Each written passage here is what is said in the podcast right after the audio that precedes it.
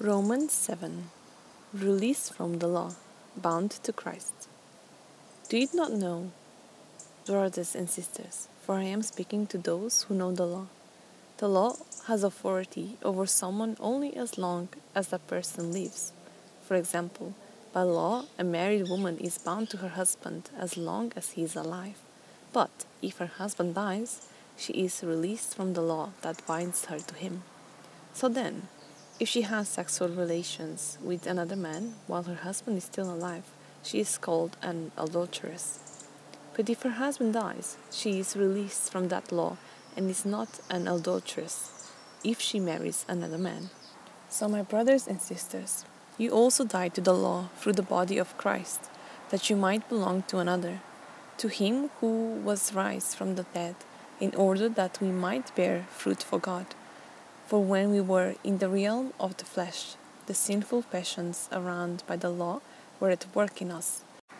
Romans 8 The life through the Spirit.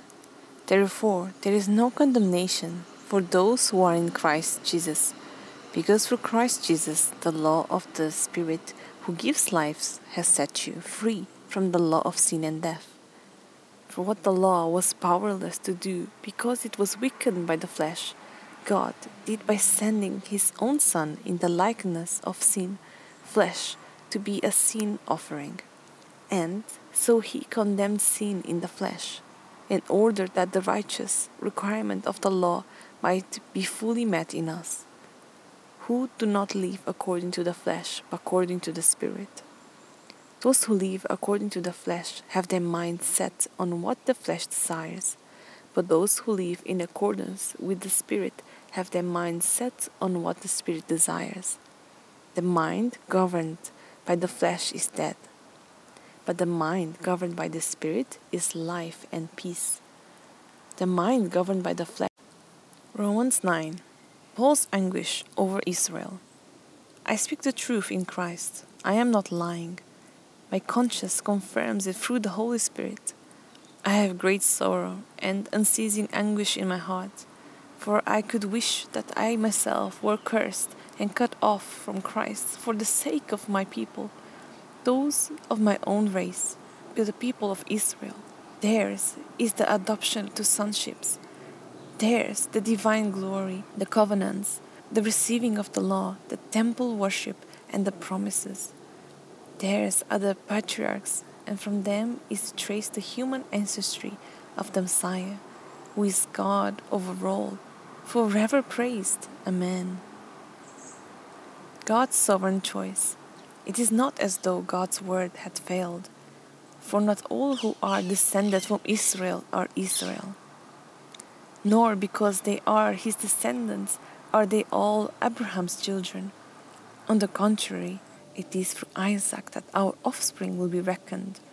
In other words, it is not the children by physical descent who are God's children, but it is the children of the promise who are regarded as Abraham's offspring.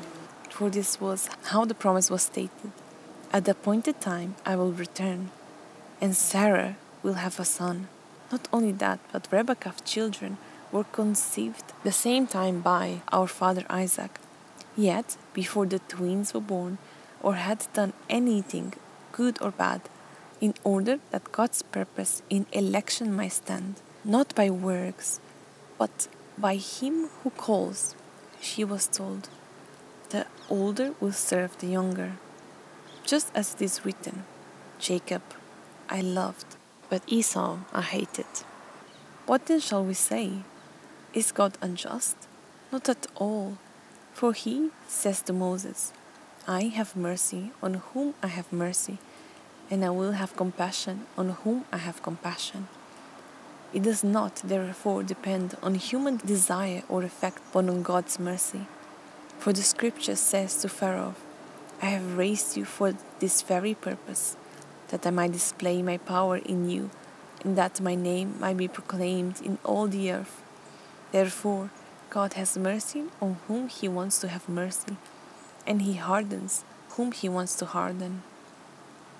One of you will say to me, Then why does God still blame us? For who is able to resist His will? But who are you, a human being, to talk back to God?